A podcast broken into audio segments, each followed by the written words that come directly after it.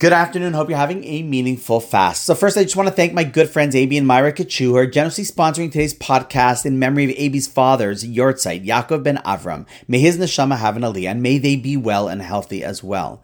So, as we mentioned yesterday, today is a fast day that commemorates what we lost and what we hope to regain.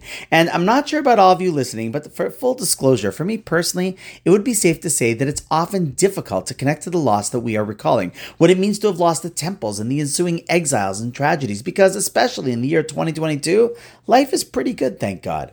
And then something small happened last night, which for a moment gave me a glimpse of insight into understanding what one of the ways might be to appreciate the loss if we're able to just pause and think about it. See, I was in my office after Shabbos learning, and I heard in the distance, aka in the kitchen, the sound of a siren going off on what sounded like my wife's phone. So naturally, I asked her what was going on. Did something happen? And she responded, nothing much, just a couple of rockets fired, but everyone was fine. See, it turned out she was just listening to the news to hear what had happened in Israel over Shabbos, and apparently there were a couple of rockets fired in from Gaza, but thank God no one was injured. And then it suddenly struck me. See, perhaps the reason why we don't feel the loss is because we get used to it and we start to consider that which is not normal to be normal. See, we live in a state where we don't even appreciate that it's not good because we've accepted the not good as the normal and that that is the way it should be. See, if I were to take a step back and say, is it normal that Israel should be a land which constantly gets rockets fired into it?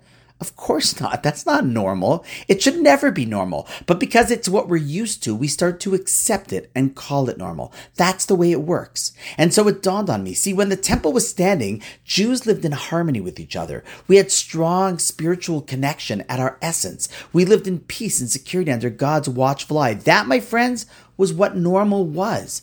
Peace, spiritual connection, Jewish harmony. Today, sadly, because we are so used to Israel always being attacked, for Jews always disconnecting from their heritage, and for our people fighting with each other, we just call that normal. And in that realization, perhaps we can stop and understand on some level why it is that it's so tragic that the temples were and still are destroyed because we accept the sad realities as the way things are, even though it is never as it was meant to be. So, this is one of the reasons we have this fast day to acknowledge that things are not the way they are meant to be, and the same time acknowledge that it is within our hands to change that.